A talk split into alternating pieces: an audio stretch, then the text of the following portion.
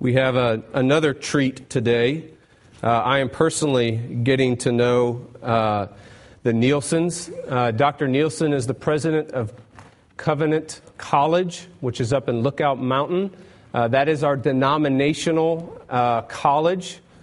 So, those of you that are thinking about where to send your son or daughter, this is a great place to send them. One of the Biles children, Lindy, has actually uh, been up there and is still up there, played basketball for them, will be graduating this year. Uh, so, we've gotten a chance to get to know them a little bit. And I told him, if you're ever in this area, call me, holler at me, because I want you to preach.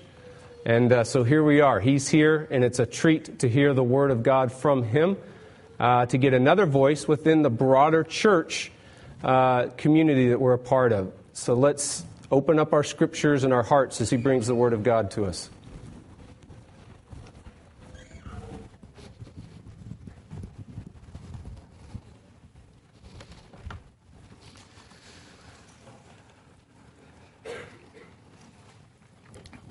I've had the privilege over the last uh, several months to get to know the Biles family in another way. Um, I won't talk about that now, but you can ask the Biles or ask my wife about that after the service. But let me just say, we have a son. And uh, about a couple of months ago, I was actually traveling uh, for the college out in Southern California and remembered in the back of my mind that uh, Jake was stationed at Camp Pendleton. And called uh, Lindy, got a hold of his cell phone number, called Jake, and uh, just on the spur of the moment, uh, he was uh, free for lunch, and we had lunch in his little apartment. And just, that was a treasure for me, Jake, to get to know you in that, those few moments. And I asked Jake, uh, who was then a second lieutenant, uh, have you, I don't know if you've been promoted, almost promoted to first lieutenant.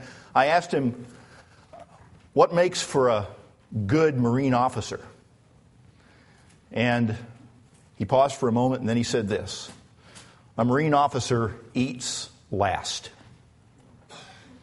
And in that moment, I knew that if I had a son or a daughter that was heading off to war and was going to serve under an officer, I'd want him to serve under Jake Biles. Because I think that kind of leadership, which shows itself in servanthood and wanting the best for those in your command uh, uh, is would be at the top of my list. So thank you for that encouraging word, and you go with our prayers.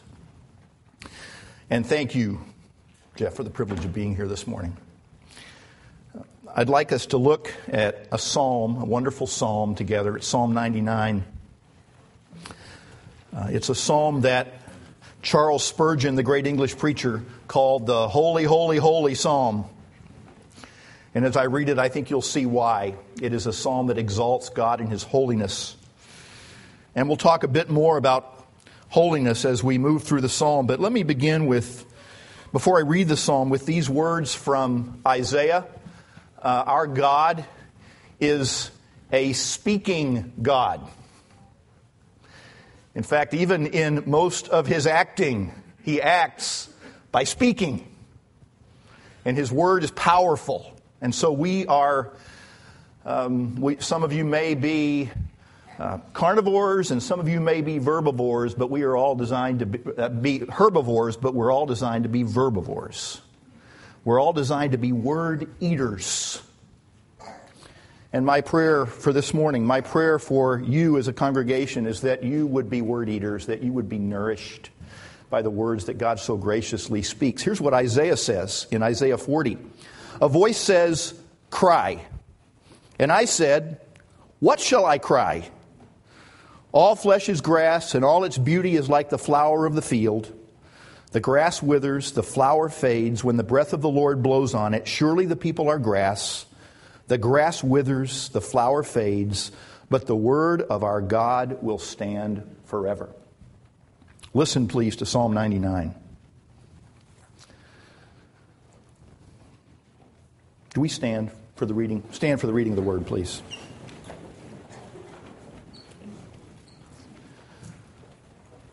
The Lord reigns. Let the peoples tremble. He sits enthroned upon the cherubim. let the earth quake. The Lord is great in Zion. He is exalted over all the peoples. Let them praise your great and awesome name. Holy is he. The king in his might loves justice. You have established equity. You have executed justice and righteousness in Jacob. Exalt the Lord our God. Worship at his footstool. Holy is he. Moses and Aaron, and Aaron were among his priests. Samuel also was among those who called upon his name. They called to the Lord, and he answered them. In the pillar of the cloud, he spoke to them. They kept his testimonies and the statute that he gave them. O Lord our God, you answered them. You were a forgiving God to them, but an avenger of their wrongdoings. Exalt the Lord our God and worship at his holy mountain, for the Lord our God is holy. This is the word of God.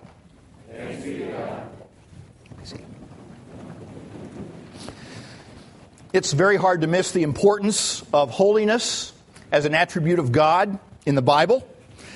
I think the Bible calls God holy more than anything else more than sovereign, more than just, more than merciful, more than loving.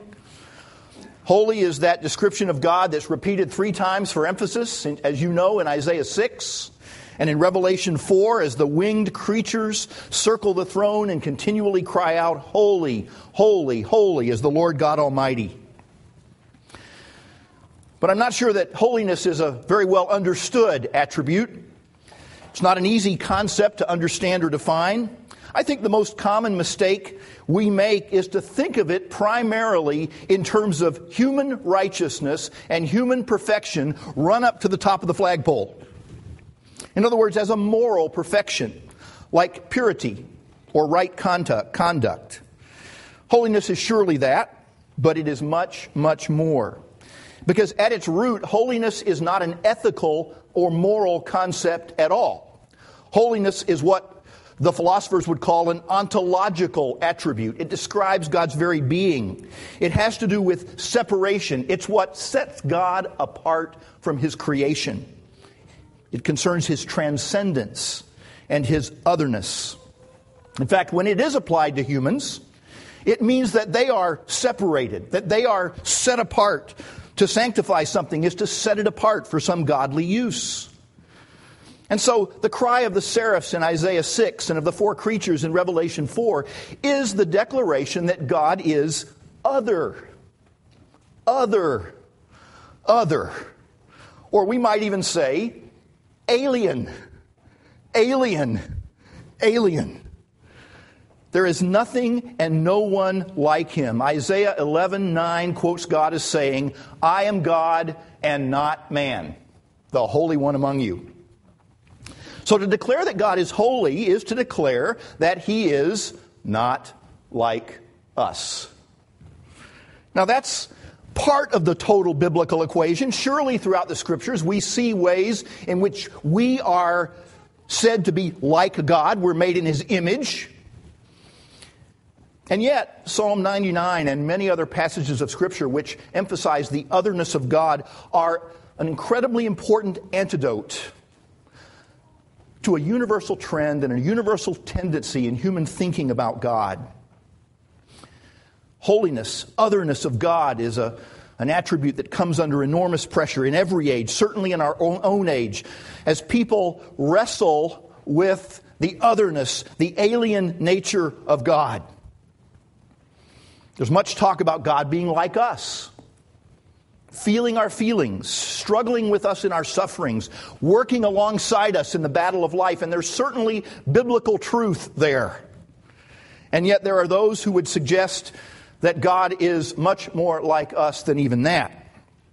In fact, we talked about it a bit in our Sunday school class this morning. Those who would suggest that God is just sort of a glorified human who doesn't quite know the future, who doesn't quite know how things are going to turn out, but he's very wise and he's very smart and he's very cunning, and chances are he'll win. A somewhat limited deity who works, who does his best to bring about the good purposes that he intends. So, one of the ways in which this holiness attribute comes under pressure is that we would, as it were, cut God down to our size. But this attribute can come under pressure in the other direction as well. And there are those movements and those trends these days where we would look inside ourselves and we wouldn't like the conclusion that we are not gods. And if you re- look on bookshelves in, in uh, many bookstores, if you uh, consider a book like uh, The Secret or, or other common, popularly read books, you will hear writers who cry out, We are like God. And so, whether it's cutting God down to our size or building ourselves up to, God, to God's size, there's a tendency to need the antidote of Psalm 99. I think one of the reasons people are inclined to diminish God's holiness, to diminish the distance between us, is that we know that we are not holy. We know that we are finite. We know all too well that we are like ourselves. And so confronting a holy God is profoundly threatening. While we may be drawn in some sense to holiness, we realize that in its presence we are in danger of being destroyed in the confrontation. That's Isaiah. Woe to me! I am undone. Habakkuk, confronted with God in his holiness, said, I heard and my heart pounded. My lips quivered at the sound. Decay crept into my bones and my legs trembled. When the disciples watched as Jesus calmed the seas, what did they say? What sort of man is this? In fact, I heard a preacher uh, refer to this as the ultimate xenophobia. Xenophobia is always one of those top 10 phobias. It's fear of strangers. And we are all xenophobic when it comes to being confronted with a holy God. In fact, uh, Jonathan Edwards says that this fear of God's otherness is at the very root of our fallen nature. And he even says that it's not fully overcome even when we are justified and brought into God's family. It, it is a fear that rightly remains with us in some measure until we are glorified. That's why at the end of that chapter in Hebrews, uh, we hear those words, for our God is a consuming fire. And I've often thought that it's rather trivial that we often would sing, Open my eyes, Lord, I want to see Jesus. And I want to say, Are you sure? Are you ready for that? If you read the descriptions of Revelation 1 and other places. And so we're inclined to soften this aspect of God's character, to make him more familiar, to domesticate him. We're inclined to recast him in our own image. There's a wonderful book published a few years ago by a, the chairman of the Department of Religion at Boston University. I don't know that Stephen Prothero is a, is a believer, but he wrote a book a few years ago called American Jesus How the Son of God Became a National Icon. And what he does is study the history of America and the history of Jesus in America to show how, in each era of the history of the country, the, the folks, the people in those eras have recast Jesus to look more like themselves. And he examines it in the hymnody and in the art and in the preaching and shows how, in each era, we have tried to recast the Lord Jesus in our image. The problem is that if we lose hold of the strong idea of holiness, if we lose hold of the otherness of God, then we will lose hold of the other attributes of God as well. They hang on holiness. If He is not holy, if He's not set apart from His creation, then He cannot be sovereign over His creation. If He is not holy, then His love cannot be an effective love that truly saves. If he is not holy, then his mercy cannot be the kindness that truly comforts. And the salvation he brings cannot provide a trustworthy and eternal assurance. If he is not holy, then he becomes like us changeable, undependable, and ultimately not one in whom we ought to put our absolute trust. And so, as we look very briefly at this psalm this morning, my prayer is that our hearts would cry out yet again, even more Holy, holy, holy is the Lord God Almighty. It is indeed good news that God is not like us. Well, this psalm, uh, in the, even the way it's structured, shows us three ways in which God is not like us. Three wonderful little sections set apart by the refrain If you noticed it in the reading, there at the end of verse 3, holy is he. There at the end of verse 5, holy is he. And there at the end of verse 9, for the Lord our God is holy. Three aspects in which God is not like us. Three aspects which ultimately will take us directly to the good news of the gospel and prepare us for a table that lies before us this morning. First, verses 1 to 3. The Lord reigns, let the peoples tremble. He sits enthroned upon the cherubim, let the earth quake. The Lord is great in Zion, he is exalted over all the peoples. Let them praise your great and awesome name. Holy is he. How is God like us? Not like us. He reigns, and we don't. The psalm begins with a wonderful declaration. The psalm begins with a declaration which is not the conclusion of a long argument, but is in fact the ultimate premise for all arguments. The Lord reigns. This phrase is designed to stop us in our tracks. It is presented here as the most basic fact. We read it in Genesis 1 1. In the beginning, God created the heaven and the earth. There is no other starting place. Again, in Sunday school, we were talking about human reason and the, the attempts that people uh, uh, go to to try to ground their view of the universe in reason. The problem is that reason has to start somewhere. And according to the portrayal of reality that Scripture presents, this is where reason rightly starts. The Lord reigns. And immediately the psalmist alerts us to the fact that we ought to respond in particular ways. The Lord reigns. Let the peoples tremble. He sits enthroned upon the cherubim. Let the earth quake. Now, that image of the cherubim is an image uh, in, in its earthly form of the cover of the Ark of the Covenant. The two ends of the cover were covered with two golden cherubim, carved figures.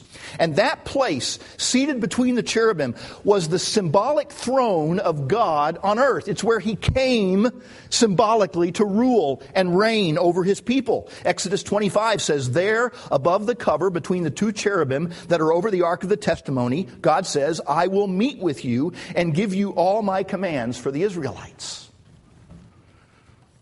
A picture of the majestic and exalted reign of God. His throne, as it were, on earth. And several times throughout the Old Testament, the writers of Scripture use this phrase, the cherubim, between the cherubim, to describe where God reigns. It is a place of immense grandeur and immense power. And when we're confronted with such a God who orders all things according to his perfect will, who holds every breath that we take in his hands, it is right that our response would be a response of trembling. And in fact, that the response of the, of the whole creation would be quaking. In verse 2, the writer reminds us that not only is God great among those who worship him, the Lord is great in Zion, but he is exalted over all the peoples. It's not just his own people, it's not just those who confess his name, it's all nations. In fact, in Psalm 2, Jesus, the, the Son, quotes God as saying, I have given you the nations as your inheritance. Here's a picture of God Himself who rules and reigns over all the nations. And what an encouraging note that is as we look around the world and we wonder about Iran and North Korea and Russia, and we wonder about an upcoming election in this country. What a blessing to know that Iran does not belong to Ahmadinejad. Putin, uh, Russia does not belong to Putin. America doesn't belong to George Bush or Barack Obama or Hillary Clinton. The Lord is exalted over all the peoples. And as he gives into his son's hands the nations of the earth as his inheritance, we can know on the authority of God's word that the son will have them. The Lord is great in Zion. He is exalted over all the peoples. Now, notice what happens in the next verse, because the psalmist wants us to understand that this declaration of the otherness of God in that He reigns and we don't is not simply an intellectual affirmation about God. Notice the grammar of this psalm. Third person turns to second person. In verse 3, in verse 2, the Lord is great in Zion, he is exalted over all the peoples. Then in verse 3, let them praise your great and awesome name. Holy is he. The psalmist is writing to tell us that this magnificent picture of a reigning God, a, God who is alien, who is other than us, in that he rules over all things, is not simply to be a matter of intellectual assent. It's to strike deep into the heart of our very beings so that we respond not with a nod, but we respond with a full intellectual and emotional weight of our faith. Let them praise your great and awesome name. Holy is He. So, the first way in which the writer wants us to see that God is not like us is that He reigns and we don't. And you know that's a blessing. To get up in the morning when you first open your eyes and not know what the day will bring, and to be able to affirm in mind and in heart and down in your gut the Lord reigns. There is not one thing that can happen today that is outside of his ruling, gracious, powerful oversight of all things. What an assurance. Young or old, the Lord reigns. The writer moves on. Verses 4, to, 4 and 5. The king in his might loves justice. You have established equity. You have executed justice and righteousness in Jacob. Exalt the Lord our God. Worship at his footstool. Holy is he. The second way in which the writer wants us to know that God is not like us, that he is holy, is that he is just. Perfectly just. As I have a, one brother who's five years older than I am.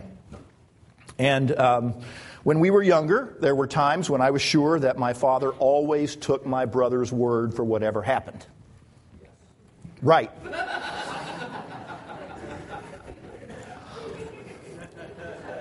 You know who said that, I'm sure.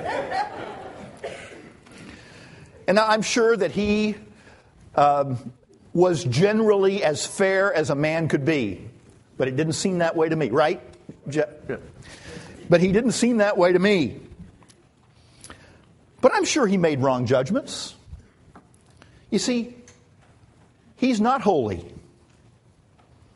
he's not perfectly just.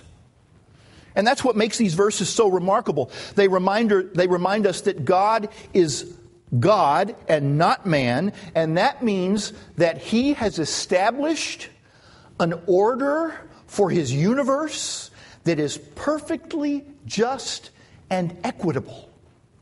He has ordered all the parts of creation so that at the end of the day, the scales of right and wrong, the scales of good and evil, will be balanced as He intends them to be balanced. He has established equity and He executes justice. And that's a tough pill for us to, fo- to swallow sometimes. I want to avoid blame and you do too. I'm full of excuses. We are all full of excuses. If you had grown up where I did, if you had to live with the person I live with, if you only knew what I'm going through, the psalmist in all of Scripture declares God is just. He has established a just and righteous order, and you can know that He will execute perfect justice and righteousness throughout his creation. The psalmist tells us that we can see his justice clearly in Jacob, in his people, in the history of his people. He punished them when they disobeyed. He blessed them when they followed him with all their heart. And just as we heard in that introduction to the baptism that there's continuity in Scripture, I think often there are those who would say, well, that the notion of God as just is an Old Testament notion. And somehow he ceases to be just and becomes miraculously loving in the New Testament. And yet God's justice and love meet throughout the entire Scripture. Listen to Second Thessalonians God is just. He will pay back trouble to those who trouble you and give relief to you who are troubled and to us as well. This will happen when the Lord Jesus is revealed from heaven in blazing fire with his powerful angels. He will punish those who do not know God and do not obey the gospel of our Lord Jesus. They will be punished with everlasting destruction and shut out from the presence of the Lord and from the majesty of his power. That's New Testament talk. So, all throughout Scripture, we have this picture that you look around a world of grotesque injustice. You look at wickedness and evil and the suffering that results. And the psalmist reminds us that there reigns in heaven a God who has established his order for his creation, and it will end as he intends it. And that means no matter which side you're on the which side of the injustice you're on. If you're on the side of being a victim of injustice, if you're in a situation where you are experiencing the, the, the horrific consequences of being treated unfairly, unkindly, unjustly, you can know, you can walk faithfully and obediently and carefully without bitterness and without anger, even now because you have that hope that we heard about earlier. A true hope, not a false hope. God will set things right. But it's true on the other side as well. If you're a perpetrator of injustice, be warned. God will set things right. Oh, how wonderful it is to know that there is a God who is not like us in that he has established an order for his universe. When you pick up the paper and you are almost in despair because of the injustice and evil around the world, lean into this section of Psalm 99. The Lord is just, he judges justly, he will bring all things to their rightful and just conclusion. Hang on, it's coming. Holy is he. Finally, verses 6 to 9. Moses and Aaron were among his priests. Samuel also was among those who called upon his name. They called to the Lord, and he answered them. In the pillar of the cloud, he spoke to them. They kept his testimonies and the statute that he gave them. O Lord our God, you answered them. You were a forgiving God to them, but an avenger of their wrongdoings. Exalt the Lord our God and worship at his holy mountain, for the Lord our God is holy. Holy, holy, holy God. Holy. He reigns, we don't. Praise his name. Holy is our God. He rules and judges justly, always. Holy is He. And finally, holy is our God. He is perfectly merciful and forgiving. Now, there were times uh, as a child when I was roundly punished for things that I did wrong. My father was a um, a fair and strict disciplinarian. In fact, I now own, I've never used, but I own the leather strap that he used on me. And it's a treasured possession. But there were also times when, for reasons I can't explain, he withheld the punishment that I knew I deserved. And I can remember one night having told a whopper of a lie and having hidden, tried to hide one lie with others. I came home and found my father sitting in, in the living room in the dark, waiting for me. And I, frankly, expected to be obliterated. but he invited me to sit down and he was silent for a few moments and then he said this I just want to tell you one thing. Your mother and I love you more than we can say. If something had happened to you tonight because of your stupidity, we would have been there. And a 14 year old's heart absolutely melted.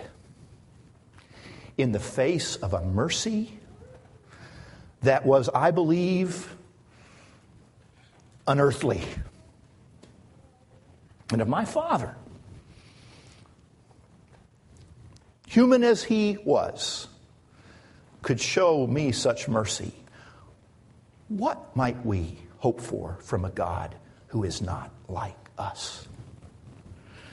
There's a picture here of Moses and Aaron and Samuel, and we don't have time to dig into these wonderful Old Testament stories. Why, are Moses, why do Moses and Aaron and Samuel show up in this psalm? Because for each of them, there is an Old Testament episode where, because of the disobedience of God's people, God was prepared to destroy them all.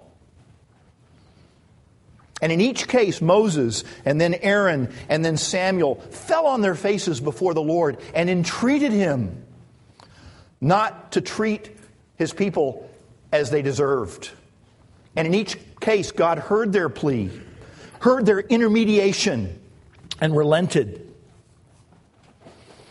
wonderful pictures in Exodus 32 for Moses and Numbers 16 for Aaron and 1 Samuel 7 for Samuel. In all three cases, they spoke to God on behalf of the people and pled for his mercy, and God answered them.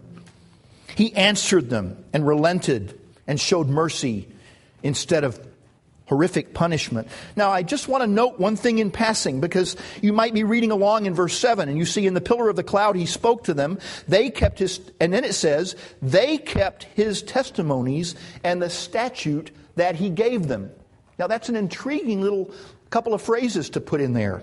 They kept, that is, Moses, Aaron, and Samuel, they kept his testimonies and the statute that he gave them. It sounds as if the reason God answered them was because they kept his testimonies and the statute that he gave them. In other words, we might assume that the reason that God answered them is that they were perfectly obedient. What do we know about Moses? What do we know about Aaron? And Samuel and every human being ever conceived? And so we're one, we wonder immediately what, what is this? Description of Moses and Aaron and Samuel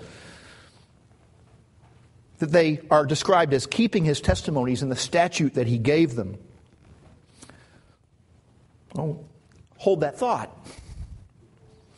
Once again, as you notice here, uh, the third person grammar of verse 7 gives way to the second person grammar of verse 8. O Lord our God, you answered them. The intellectual affirmation finds its way down into our hearts, and we cry out with our entire beings thanksgiving and praise for a forgiving God. Marvelous picture of a God who is not like us.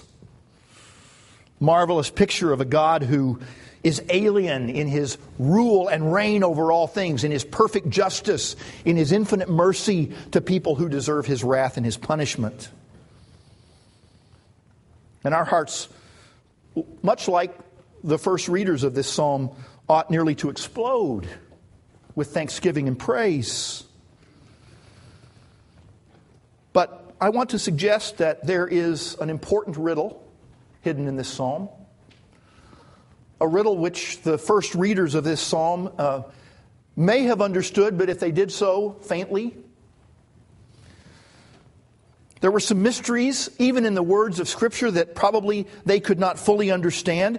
How, at the end of the day, could God the God who rules and reigns over his creation, how could he be perfectly just and perfectly merciful at the same time? They knew that the blood of the animal sacrifices could not finally pay for their sins. Otherwise, they wouldn't have had to keep offering those sacrifices year after year after year. They knew that, their, that forgiveness would not come ultimately and finally by the blood of, of bulls and goats. And yet they knew that God was just and forgiving. What could possibly hold these facets of God's holiness together? And in fact, the scriptures say that the prophets of the Old Testament, Old Testament searched intently for the answer to this riddle, longing to understand this mystery. And Hebrews 9 8 says that the Holy Spirit was showing by this that the way into the most holy place, the most holy place, had not yet been disclosed as long as the first tabernacle was still standing. Those prophets died leaning forward wanting to know the answer to the riddle. And Paul, of course, tells us. He tells us in many sections, in many passages of Scripture. He tells us in Ephesians 1 that the explanation of the, of, the, of the mystery, the answer to the riddle, is Jesus. Did you see the riddle spoken of right in this psalm? Did you see it there in verse 8? O Lord our God, you answered them. And then these two lines You were a forgiving God to them, but an avenger of their wrongdoings. Against whom does someone avenge wrongdoings? The wrongdoer. How can God both be an avenger of their wrongdoings and a forgiving God to them? A riddle which is solved, a riddle which is answered finally in the reality of one who took upon himself the full vengeance of God's rightful and just wrath against sin, so that in place of his punishment, we would receive his infinite mercy. Listen to how Paul connects God's justice and forgiveness in Christ from Romans 3. God presented him as a sacrifice for, of atonement through faith in his blood. He did this to demonstrate his justice. Because in his forbearance, he had left the sins committed beforehand unpunished. He did it to demonstrate his justice at the present time so as to be both just and the one who justifies those who have faith in Jesus. What a picture of the otherness of God, His holy reign, His holy justice, His holy mercy coming together in the perfect obedience, the sacrificial death, the ultimate mercy of God shown to you and me in our Lord Jesus. What's the best picture we have of God's awesome majesty? Jesus. Ruler and king over all creation, the one whom God has set on the throne of heaven and earth forever, the one who will one day come back and destroy his enemies. What's the best picture we have of God's perfect justice? Jesus, who perfectly fulfilled all of God's just and righteous demands who took on himself the full wrath of God that you and I deserved, and who will one day judge all things. And what is the perfect picture of God's mercy and forgiveness? Jesus, in whose death, by whose stripes, we are healed. The God who is not like us became like us, so that we, who are not like him, could by his grace and mercy become like him and live in his holy presence forever. What glorious good news that God is not like us. Father, we thank you for this word. We praise you for Jesus, in whom your perfect rule and reign, and your perfect justice, and your perfect mercy kiss. And we thank you for the table that lies before us, that sits before us, a table which reminds us of these grand realities of a holy, holy, holy God. Thank you. In your Son's name, amen.